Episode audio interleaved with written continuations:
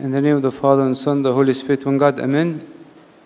We will continue our study in the book of Daniel, chapter 11. Just that before we go through where we are, just want to remind you is that Daniel, we said he was one of the most faithful people that we have seen in the Old Testament. And he has been praying, not for himself, but he has been praying for the people of Israel because they have been in exile. And he was very concerned, not specifically with the issue of the location, but more concerned with the fact that the worship of God is no longer taking place. And that means the covenant between God and his people is in danger. So he's very concerned and he was praying to God when all this will happen, when this all will end. And we saw that when he stood and, and prayed in front of God, he offered repentance.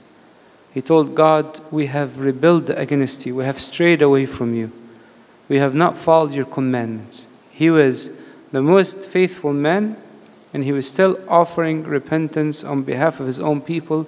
He saw their mistakes as his own. He did not try to separate himself from the mistakes of the people around him. And we saw that Daniel had a special relationship with the angels. Angel Gabriel used to come to him all the time. And we saw how Angel Gabriel started telling him about his relationship with Angel Michael. And we also saw that Daniel saw our Lord Jesus Christ. And he described him very closely to how St. John described our Lord Jesus in Revelation 1. And that gives us the indication of how these prophecies are true. Because when two people describe somebody and they are very similar but not exact, that adds historical accuracy. We also saw that Daniel uh, started seeing a lot of prophecies from Gabriel, and the prophecies last time we said there were a lot of details about the war between Egypt and Syria. And the whole discussion about this war is because Israel is in between Egypt and Syria. And the concern was what happens to the people of God? What happens to Israel? What happens to the covenant? And it's interesting when we see this sometime, yani the world might think so big. But where God focuses on are things that might seem minor. What is Israel as a land in size relative to the Persian Empire or the Greek Empire or the Roman Empire? Nothing. I was thinking about this the other time when Jesus was being crucified.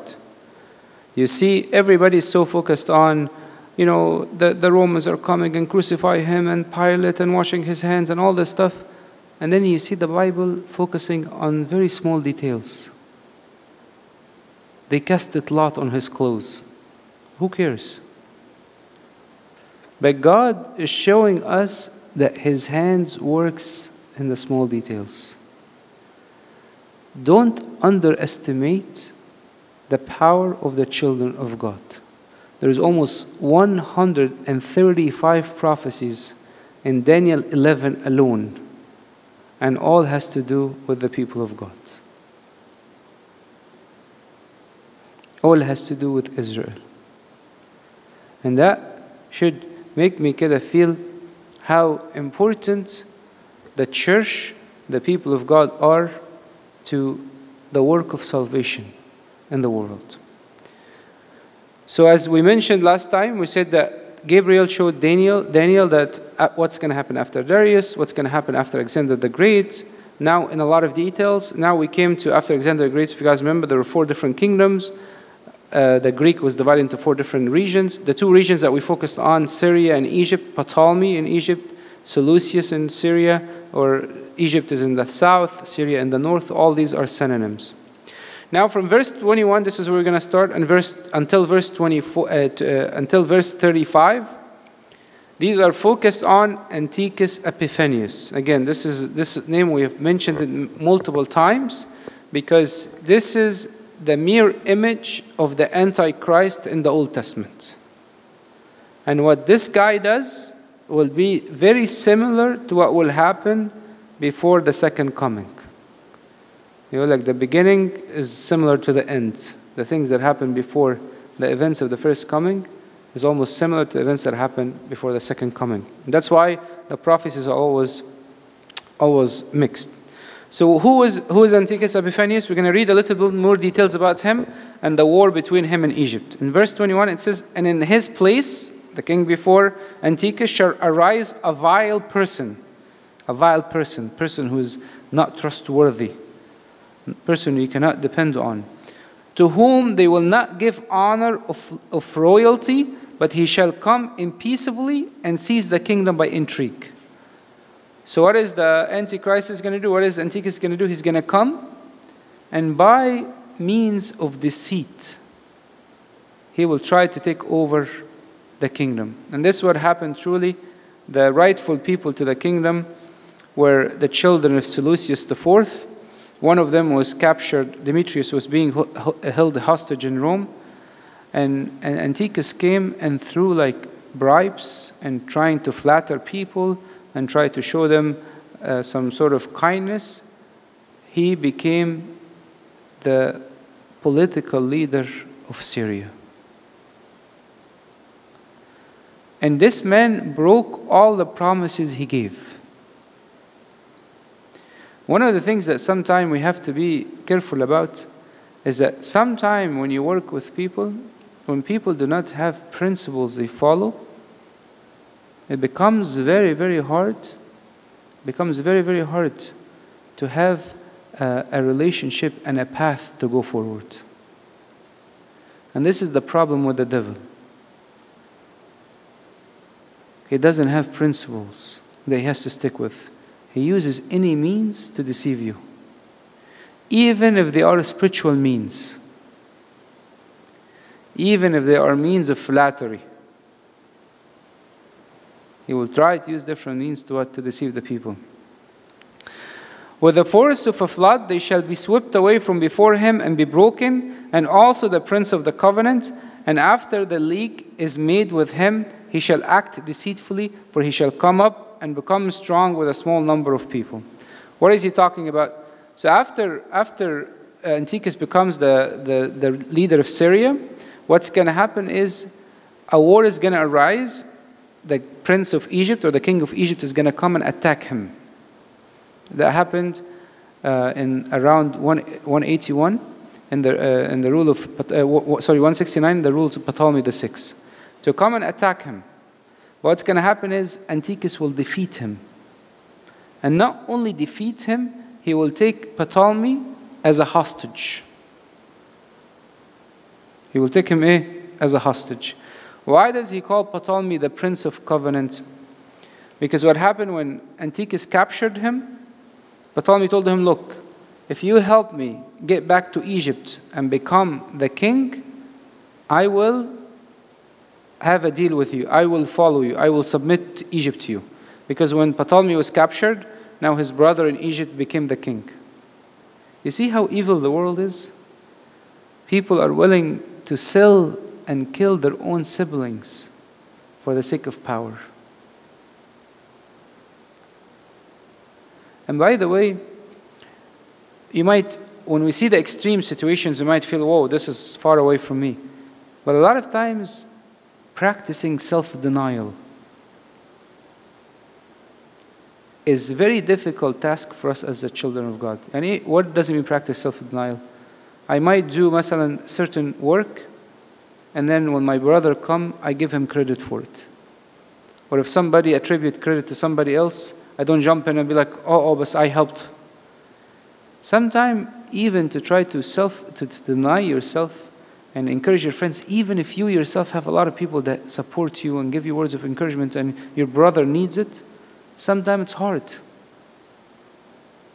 Sometimes it is hard for us to do this. This is at the small level.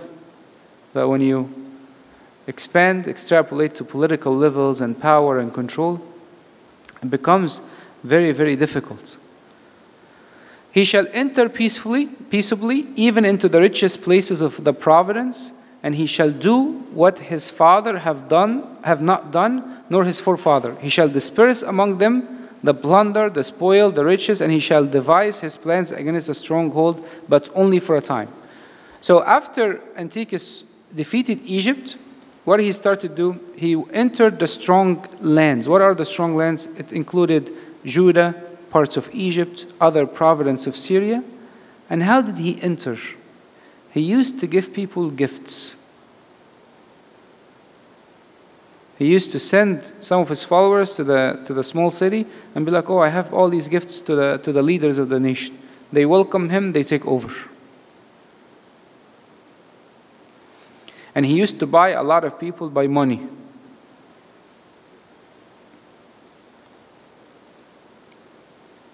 But see what the Bible says? He says what? This is only happening for what? For a time. Evil will only grow for a time. Because God will allow it for a purpose. When the Antichrist, this is also will happen. We'll see later that when the Antichrist, evil will grow for a time. And he shall stir up his power and his courage against the king of the south, which is the king of Egypt, with great army. And the king of the south shall stir up shall be stirred up to battle with every great and mighty army. But he shall not stand, for they shall devise plans against him. Yes, those who eat of the portion of his de- delicacies shall destroy him. His army shall be swept away, and many shall fall down slain. Again, Antiochus, he defeated the first king of Egypt. He took him captured. Now his brother is in Egypt. Now, after he got stronger, he says, You know what? Let me try to attack Egypt again. And this time, some of the people of Egypt betrayed their own lands. And they tried to help Antiochus to, to take over.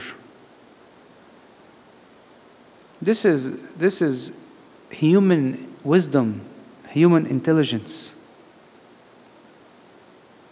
Sometime when we see the evil of the world, we'll be surprised that this happens.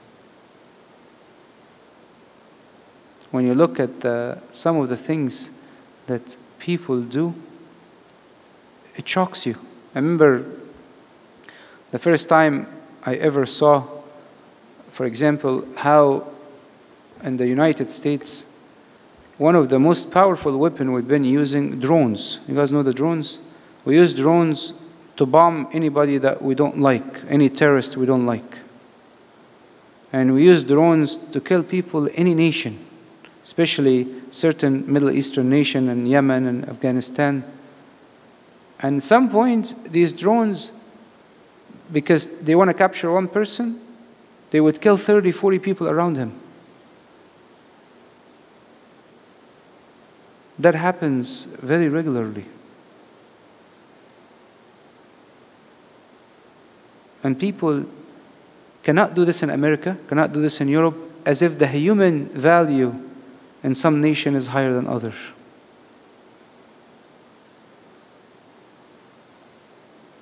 The evil in the world is a lot. we see the way that people work together, nations work together, evil work together, even two people who have no principle, they're not led by God, they cannot keep their promises together. Look at verse 27. Both these kings, hearts shall be bent on evil, and they shall speak lies at the same table, but it shall not prosper, for the end will still be at the appointed time. Again, once this happened again, once once Antiochus captured the second king of Egypt, he told them, hmm, help me this time to, I'll help you to get to the throne, and once you get to the throne, help me to have control over Egypt. They both sat on the same table, they both had in their heart to lie. And when Antiochus helped that king to, be, to help that guy to become king, this guy fought with his brother and they split Egypt into two different small countries.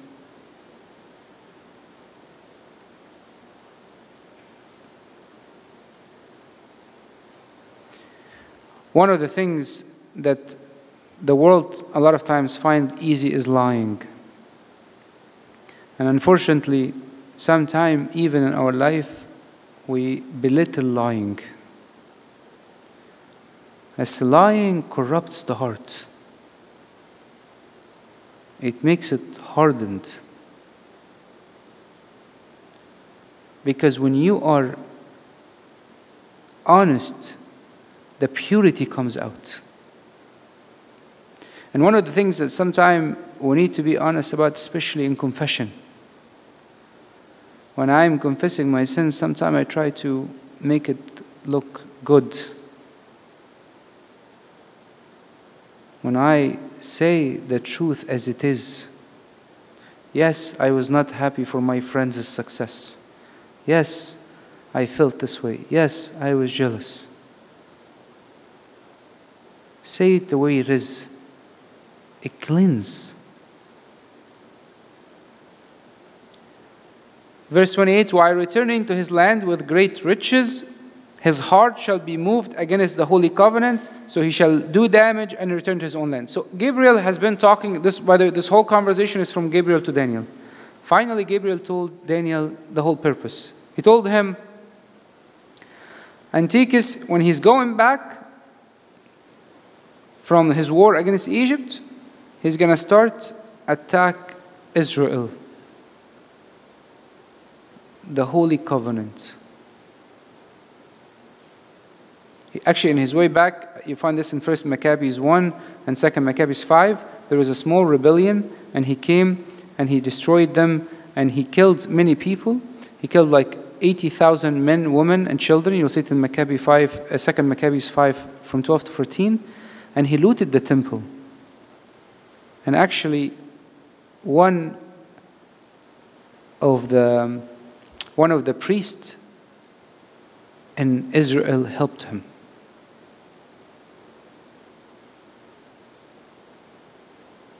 So that's the first time that this Antiochus Epiphanes came and sacked Jerusalem. Now, from verse 29 to verse 30, we're going to talk about the second time, and then we're going to move on to the second coming. At that point in time, he shall return to go forward the south. South is Egypt. So again, see, he doesn't stop. He goes fight Egypt, goes back again, goes back to Egypt, goes fight. It doesn't stop. But it shall not be like the former or the, or the latter. This is different. For ships from Cyprus shall come against him, therefore he shall be grieved, and return in rage against the holy covenant and do damage, so he shall return and show regard for those who forsake the holy covenant. What happens? This is actually a very interesting story. This historically is a very interesting story. Antiochus went to attack Egypt.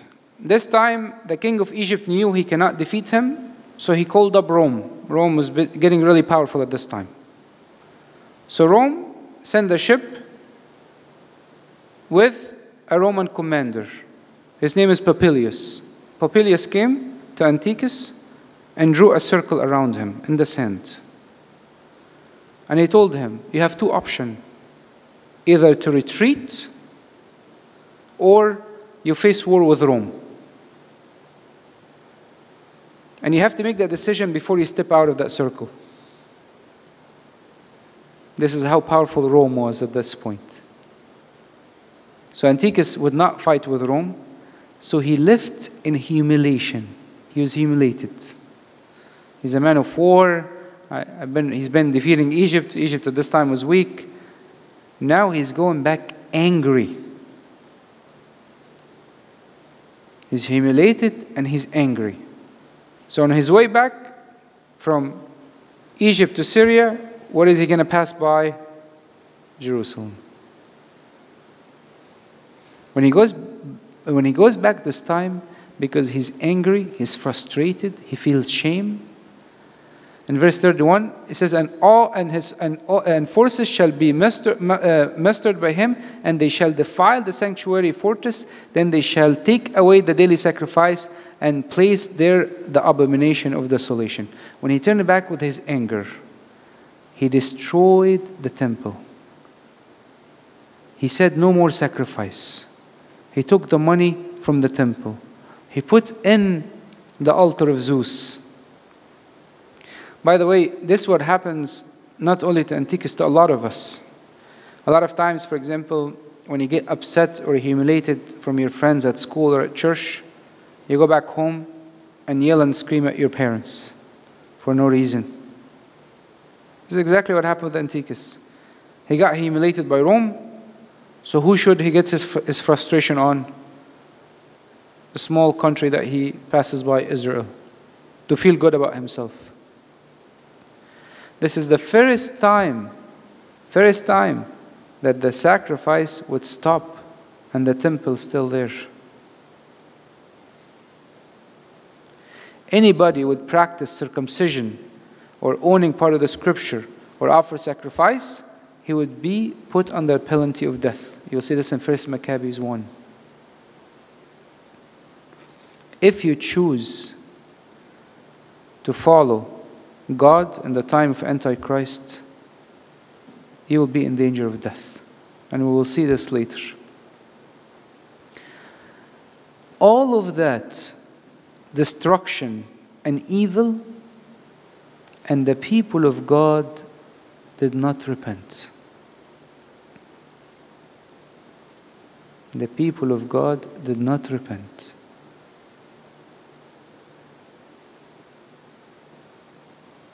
But there is good news. There are few people in Israel who still follow God. Let's see verse 32. It's one of the most beautiful verses in this chapter.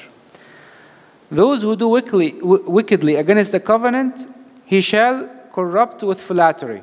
And basically, there are people in Israel who, were, who will actually sell themselves to Antiochus because of his flattering, because of his gifts, because of the money.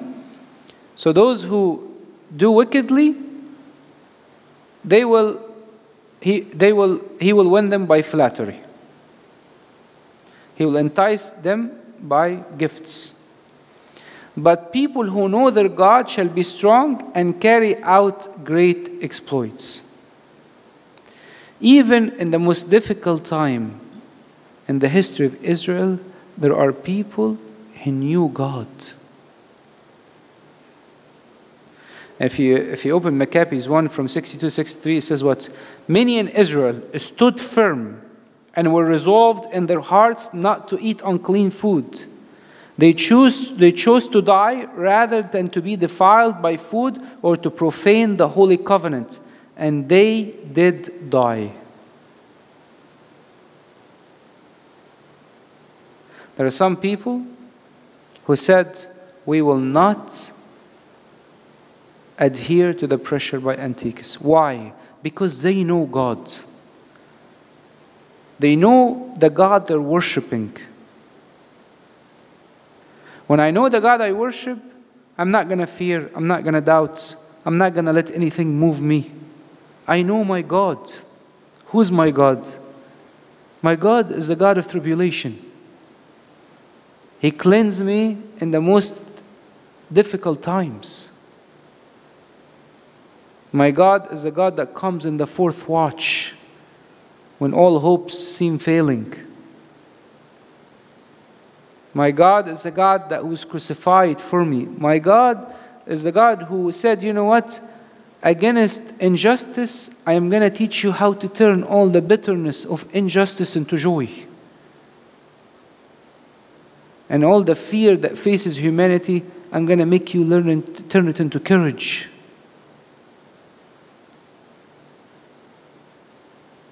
Those people carried the work of God till they lost their life.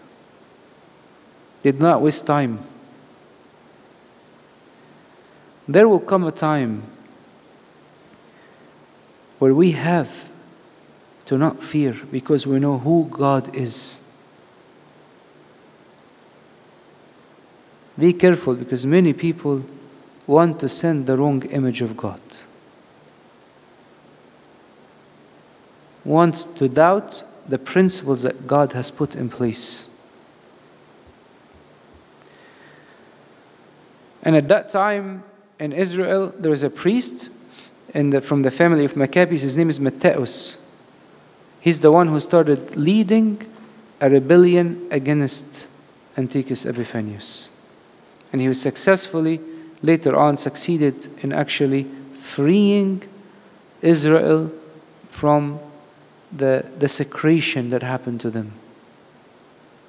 And the, temp- the temple was rededicated, the feast of the Hanukkah, in uh, December 14, 164. And those of the people who understand, who, who those people understand, they are the saints, shall instruct many. When you read the Bible and when you know God and you experience God, you will teach people. You will tell them about the nature of God, the promises of God.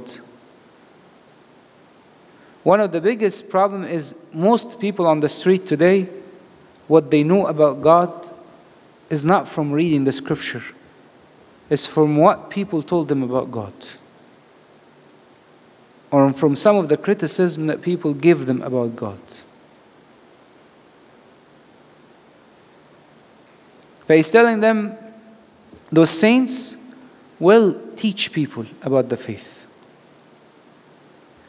And then he's saying, Yet for many days they shall fall by the sword and flame, by captivity and plundering. That doesn't mean that these saints who instruct people were not going to pay the price for their faith. They will pay the price up to their life. Now, when they fall, they shall be aided with a little help. But many shall join with them by intrigue. Basically, when the saints start instructing people and leading people to know what is the true, what is the promises of God, God is going to save you. Don't be intimidated by Antiochus Epiphanes. We have people who are coming to overcome him. So what's going to happen? You're going to see some people are encouraged. Yes, I want to fight with you. Yes, I want to help you. But then it also it says, but many will join with them by intrigue, but other people will join for the wrong reasons. You, have, we have, you see this also in the church. Some people would come for the right reasons, some come for the wrong reasons. And sometimes those who come for the wrong reason will lead those who come for the, for the right reason outside the, church, outside the church.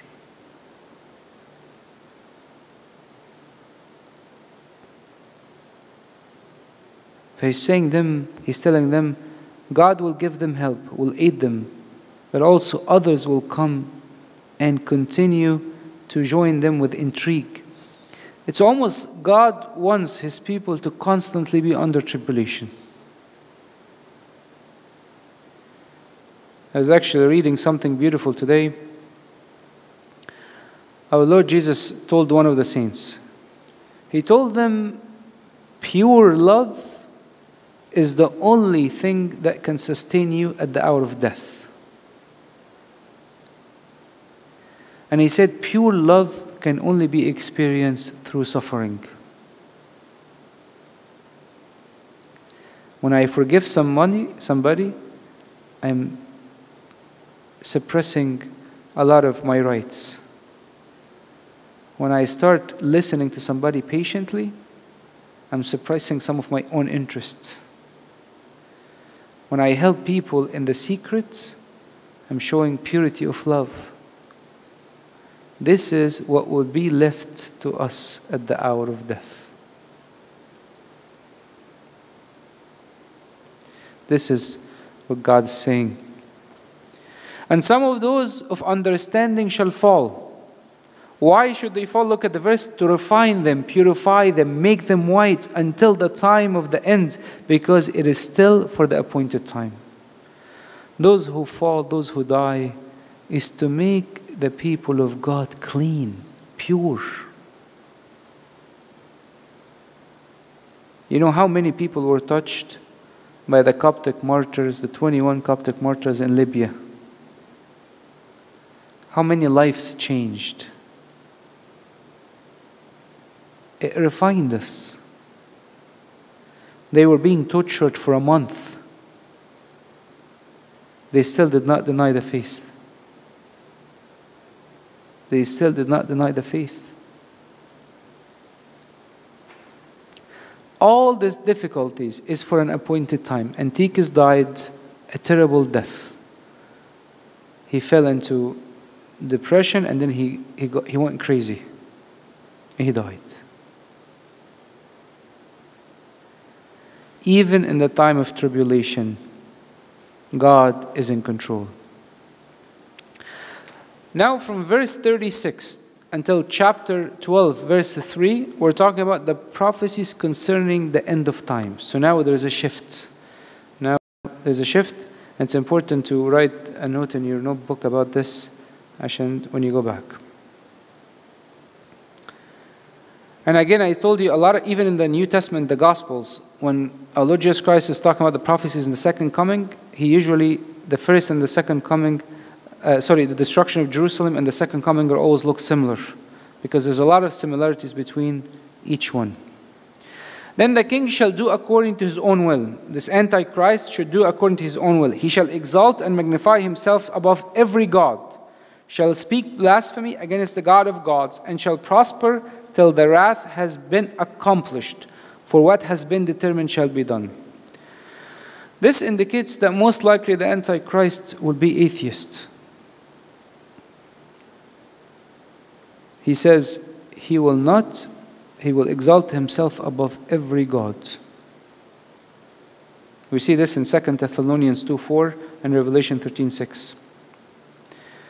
Although he might use religion to gain some position, some power,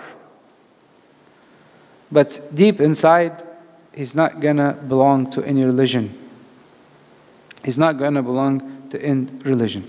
But what is the verse saying here? It's saying that for, for uh, he says here, he shall prosper till the wrath has been accomplished for what has been determined shall be done. So it turns out the Antichrist will be judged, but he himself is a judgment to the wicked.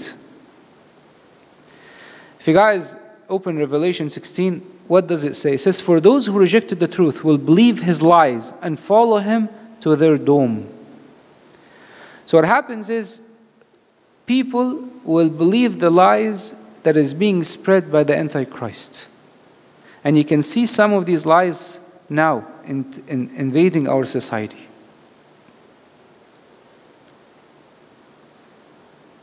And people start believing these lies. The Bible is not accurate. Jesus is not God. All these things that these lies started to spread. He's not going to come until a lot of these lies are embedded in people's heads. But God is saying, those who believe the lies, the Antichrist is their judgment. عشان كده it's very important for me. I don't say, you know what, the church believes in this, but I believe in that. You have to stop when you make this statement. Where are you getting this from? Changes in your belief system doesn't happen overnight. It takes time. Slowly, people change what they believe. So I have to be careful because those who believe his lies will follow him till his, their doom. He shall regard neither the God of his father, nor the desire of woman, nor regard any God, for he shall exalt himself above them all. This guy is not going to show respect to any of the religion of his fathers. If we say the Antichrist, as we said from Daniel 7 or 9, he's from most likely where the Roman Empire at that time used to be, so part of Europe, Egypt, uh, Israel, somewhere in this area most likely his, his, he's descendant of a Christian family. He's descendant of a Christian family. He is atheist. He says he's not going to regard the religion, the religion of his parents. He's not going to regard the natural human desire, the natural human processes. And his main goal is to make people be impressed by him, worship him, treat him as nobody else like him.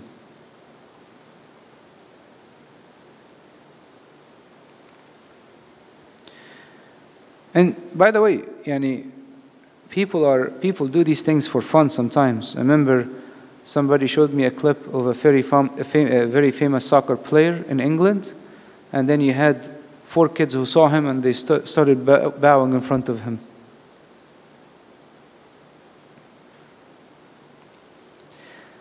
But in, his, in this place he shall honor a God of fortress.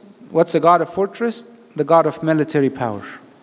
His main concern will be to increase in power.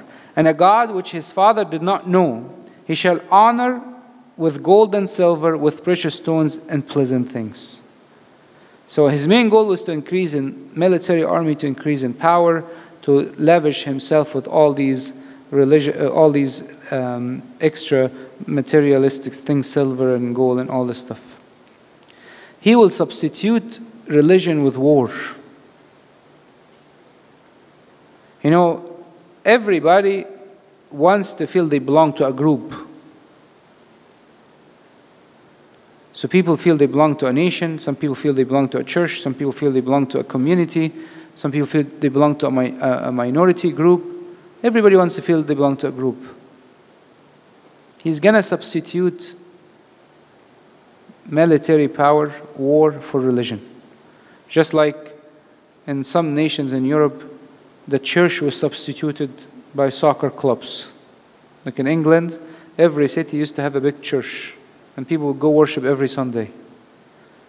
Later on, with time, every city had a big soc- has a big soccer club, and people instead of going to church, they go to play soccer, and that became the one thing that unites the whole city together. The human need for belonging is still there. It gets drifted and channeled to the wrong way. Thus he shall act against the strongest fortress with a foreign god which he shall acknowledge all uh, uh, acknowledge and advance its glory. He shall cause them to rule over many and divide the land for gain. The people of the world will be very impressed by him and those who follow him, he will honor. And in the book in Revelation 13 4, it's honestly, if you do a comparison between Daniel and Revelation, it will blow your mind away. As if both of them seeing the same thing, but everybody is pointing to something different. And book of Revelation 13 4 says, Who's like the beast? Who can make war against him? People said, Who's like this guy? He's so powerful, he's so smart. And people start making allegiance with him. That's why it's important for me to be careful what impresses me. Does the scene of the cross impress me? Or does the scene of an attractive, rich, wealthy person impress me? What impresses me more? How many hours do I spend looking at the cross? How many hours do I spend looking at all the different things on the social media that time it steals the time. It steals the time. At the time of the end the king of the south shall attack him. Here he's referring to the king of the south. Again remember jerusalem is one of the main focus. So he's saying a king from the south of jerusalem will attack him. So he's the north of jerusalem. And the king of the north shall come against him like a whirlwind with chariots, horsemen, and with many ships, and he shall enter the countries, overwhelm them, and pass them. Here, the Antichrist will destroy the, the kingdom, the people who are trying to fight him from the south. He will destroy them in no time. He will have control over the world. And he shall enter the glorious land. What is the glorious land? Uh, Palestine. And many countries shall be overthrown, but these shall escape from his land Edom, Moab, and the prominent people of Ammon. So he's saying that he will take over Palestine, a lot of the lands around it. The uh, Moab, Edom, and, and this part is part of Jordan. Some people say Jordan will escape one of these great battles that a lot of people, uh, a lot of the world will be involved in. Verse 42 He shall stretch out his hands against the countries, and the land of Egypt shall not escape. Look, I want to tell you guys something. The prophecies in the book of Daniel, nobody can give you exact interpretation. Even Daniel himself did not know it at the end. But he says he will stretch his hands against the, against the countries, and the land of Egypt shall not escape. In my heart, as I'm reading this verse, I think this has to point to the Coptic church.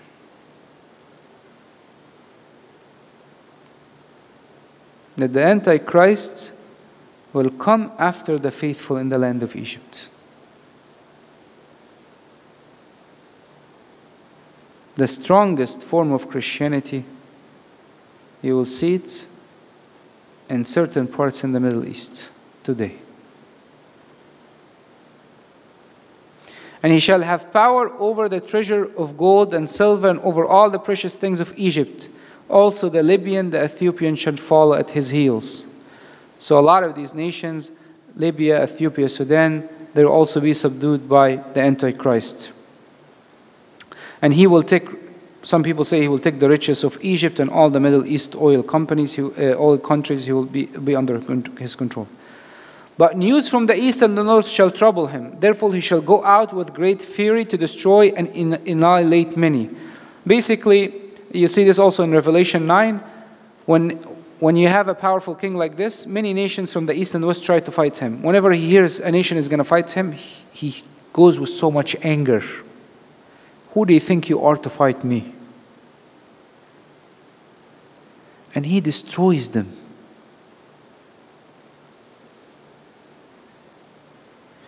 And he shall plant the tents of his palace between the seas and the glorious holy mountain, yet he shall come to his end, and no one will help him. What does that mean? It means that Jerusalem will be part of his headquarters. This is one of the main places he will stay, like we'll see this in Second Thessalonians.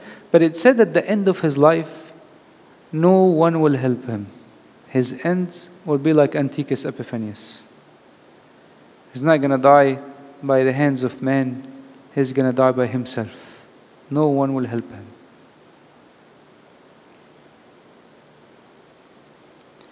This is what's happening in the book of Daniel, chapter 11.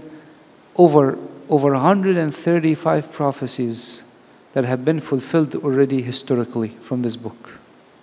This chapter alone.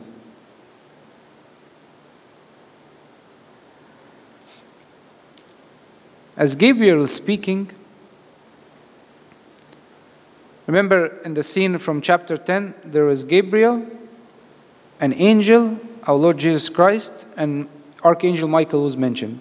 Chapter 12, verse 1, it says, At the time Michael should stand up, the great prince who stand watch over the sons of your people, and there shall be a time of trouble such as never was seen, uh, as, as never as never was since there was a nation, even to that time and at that time your people shall be delivered, everyone who is found written in the book. So he's telling him, in the time of the Antichrist, Archangel Michael will be watching. Watching. He will tell him there will be such a difficult time, never happened in history.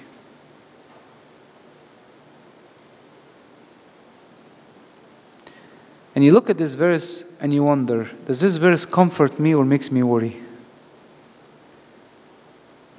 That God is watching, but yet there is such a great difficulties that's coming ahead. This is what our Lord Jesus Christ said in Matthew, by the way, 24, 24 21. For there, for then there will be a great distress, unequal from the beginning of the world until now, and never be equal again.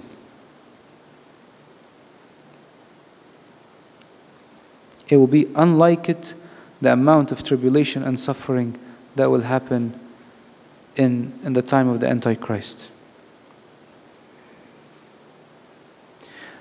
Some people say that during this period, a lot of the Jews will be converted to Christianity.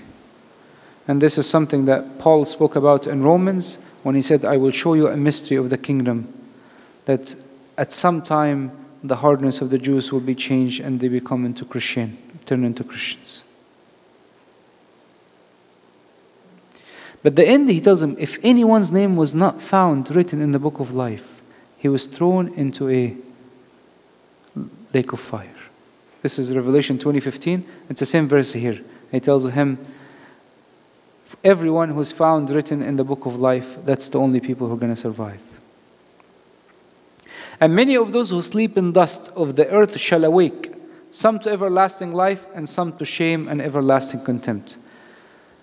This is the very first time in the Old Testament that the scripture talks about eternal punishment and eternal reward. Daniel was the first person to mention it. Some people say the eternal punishment and reward is not mentioned in the Old Testament. Refer them back to Daniel. Some will rise to eternal joy, and some will rise to eternal condemnation. And those who, who are wise, remember the wise we spoke about earlier? The ones who knew God, the ones who instructed other people, will shine like the brightness of the firmament. And those who turn many to righteousness like the star forever and ever. If you turn somebody to righteousness, if you bring somebody to God, you become like a star that lights forever and ever. One person makes you like a star. In the Gospel of Matthew 13 43, our Lord Jesus Christ says, The righteous shall shine like the sun in the kingdom of their Father. Some people, when you see them, they're full of joy and light. Even righteousness sometimes changes how we look. Some people, personality and presence, you can feel the calmness. He's saying they will shine forever and ever. But you, Daniel, shut up the words and seal the book until the time of the end. Many shall run to and from, and knowledge shall increase. What is, what is the angel telling him? He's telling him, seal up the book. By the way, seal up the book, this is a, an official terminology. And there is a, an, a process in the ancient time where people seal the book. You'll find it in Jeremiah 32. They actually means they make a duplicate of the copy of the full book and they place it and they stamp it and nobody can change with it can, can, can change it or alter it but what is he telling him? Look at the rest of the verse. He's telling many shall run to and from and knowledge shall increase. He's telling him the prophecies i have given you people will read them over and over again. And their knowledge would increase with time. With time things will become more and more clear. These prophecies will become more and more clear.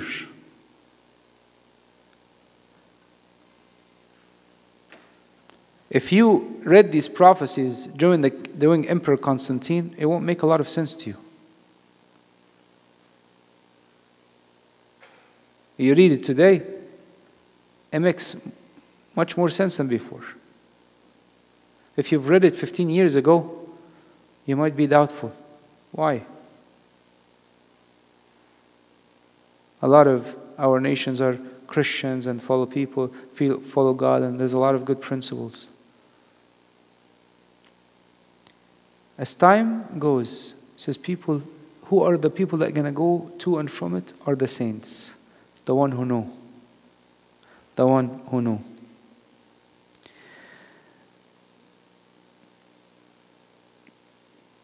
Then I, Daniel, looked, and there stood two others one on this river bank and the other on the other on that river bank. Looks like two angels, and a lot of times in the Old Testament, two angels represent a witness. You need two people to witness. And one said to the man clothed in linen, Who's the man clothed in linen? Our Lord Jesus Christ, who was above the waters of the river. How long shall the fulfillment of these wonders be?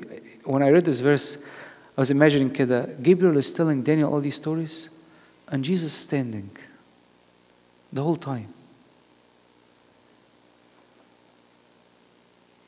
watching. Daniel is in the presence of God this whole time. Jesus didn't get bored and said, Okay, let Gabriel mention, finish this, and I'm going to go hide from Daniel. No. Allah, you're greatly beloved. So the angel is asking Jesus how long the stuff will take. Then I heard the man clothed in linen, who was above the water of the river when he held up his right hand and his left hand to heaven and swore by him who lives forever that it shall be for a time, times, and half a time. And when the power of the holy people has been completely shattered, all things shall be finished. Who is the one that can make an oath like this? Only God. Nobody can make an oath like, this except God. Raises his two hands. Raising a right hand, it was customary practice for an oath. You see it in Genesis 14 22 and Deuteronomy. Raising both hands is an oath only in the name of the eternal God. And you'll find it in Revelation 10 5 to 6. So he's telling him the period of the Antichrist will be about three and a half years, a time, times, and a half a time. This is what we saw in, in Revelation. This is what we see in Daniel 9. This is the period of Antiochus Epiphanes. Remember, I said Antiochus ruled over Israel for seven years, but the most difficult period was the last three and a half years. The same thing is repeated. Although I heard, this is Daniel says, although I heard, I heard, he says time, time, and time and a half, I did not understand. I give him a lot of credit for being able to write all these details. Then I said, My Lord, what shall be the end of these things? What's going to happen? He's asking for, for further information.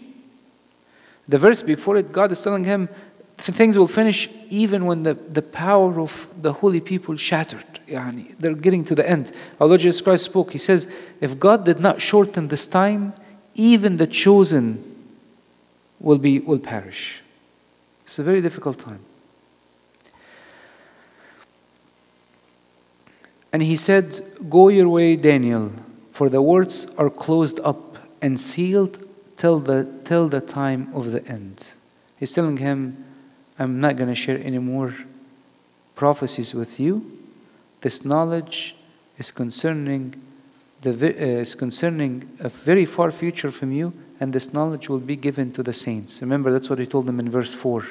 People are going to go and come to these, these verses, and with time, they will understand and discover. Again, many shall be purified, made white and refined, but the wicked shall do wickedly, and none of the wicked shall understand, but the wise shall understand. As if almost like when God sees all this evil that's happening, He says, But I see that my people becoming more and more pure, more and more humble, more and more holy. These tribulation, as much as difficult they are, they bring us to understand our reliance on God. We have become so self dependent that even the cries and the prayers we have not practiced. That's why one of the fathers said, the most powerful prayer is the prayer that comes with, from honesty with God. Honesty doesn't mean only what I feel, but also realizing the truth of who God is and who I am. According to Daniel prophecies, wickedness shall not decrease in the last days, but it shall increase. Because some people say, uh, all, the, all the changes that people are making in society is just a natural progression. We're a society that's moving to advanced morals. No. People are going down in morals. Now people feel it's okay to lie, it's okay to cheat. If I'm not harming anybody, I could do whatever I want.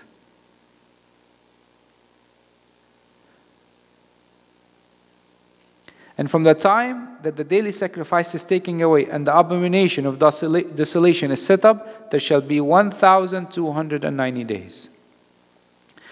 This is also, Jesus spoke about this in Matthew 24 15. And this is one of those things where it's up to interpretation. What would the desolation of abomination mean in the last days? Would it mean something that will happen to the Eucharist? I don't know. Would it mean something would happen to the temple of Israel? I don't know. But the, the, the, the Antichrist will desecrate some of the most holy worship and will prevent it at the end of time. And he's saying here that obviously, if you say three, three and a half years is about uh, 1,020, 160 days, it seems like he added 30 days extra. Some people say is the time, that represents the time that God will take to judge the nations immediately, which is mentioned in Matthew 25, 31 to 46. Blessed is he who waits and come to the 1,335 days. So now Daniel adds another 75 days. So first he says three and a half years, the tribulation. He added 30 days, what people say for the judgment of the nations. Now he added another about 75 days. And St. Jerome even said, I don't know what these 75 days for. And I'm glad we don't know because the verse said people will continue to go to this book back and forth until knowledge will increase. I'll, t- I'll, read, I'll read for you what St. Jerome said so you see it. He says, By means, he means that one is blessed who waits for 45 days beyond the predetermined number, for it's within that period that our Lord Jesus Christ is to come in his glory. But the reason for the five days of inaction after the slaying of the Antichrist is a matter of is a matter that rests in the knowledge of God. This is Jerome. Unless we say that the rule of the saints is delayed in order that the, their patience may be tested. So he says, the rest is the knowledge of God. I could make a hypothesis, but I don't know. Look here, this is what the last thing that the angel tells Daniel. But you, Daniel, go your way till the end, for you shall rest and will rise to your inheritance at the end of days. Daniel, you've had enough. You fasted enough, you prayed enough, you labored enough. Your faithfulness became so known. Sometimes God waits for us until our love for Him is inflamed so He can take us. God told him, You have come to the point where you can rest. I pray that you and me can hear that voice one day when we know that we will rest in the hands of God after our love for Him have been completed, have been grown on fire, inflamed. The end of book of Daniel, as we concluded, we see how one person, one person, away from his church, away from his people, away from the Agbeya, away from the structure, in the midst of the palace, there's a lot of singing, a lot of dancing, a lot of alcohol, a lot of women. He has a lot of power, a lot of connection.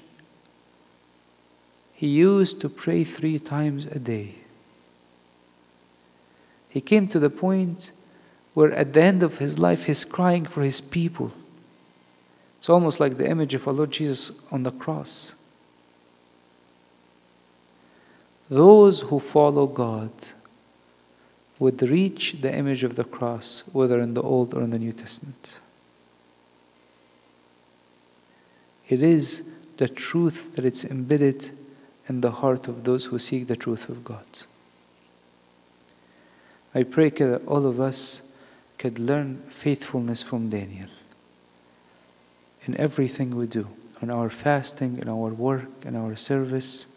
And glory be to God forever and ever. Amen. And guys,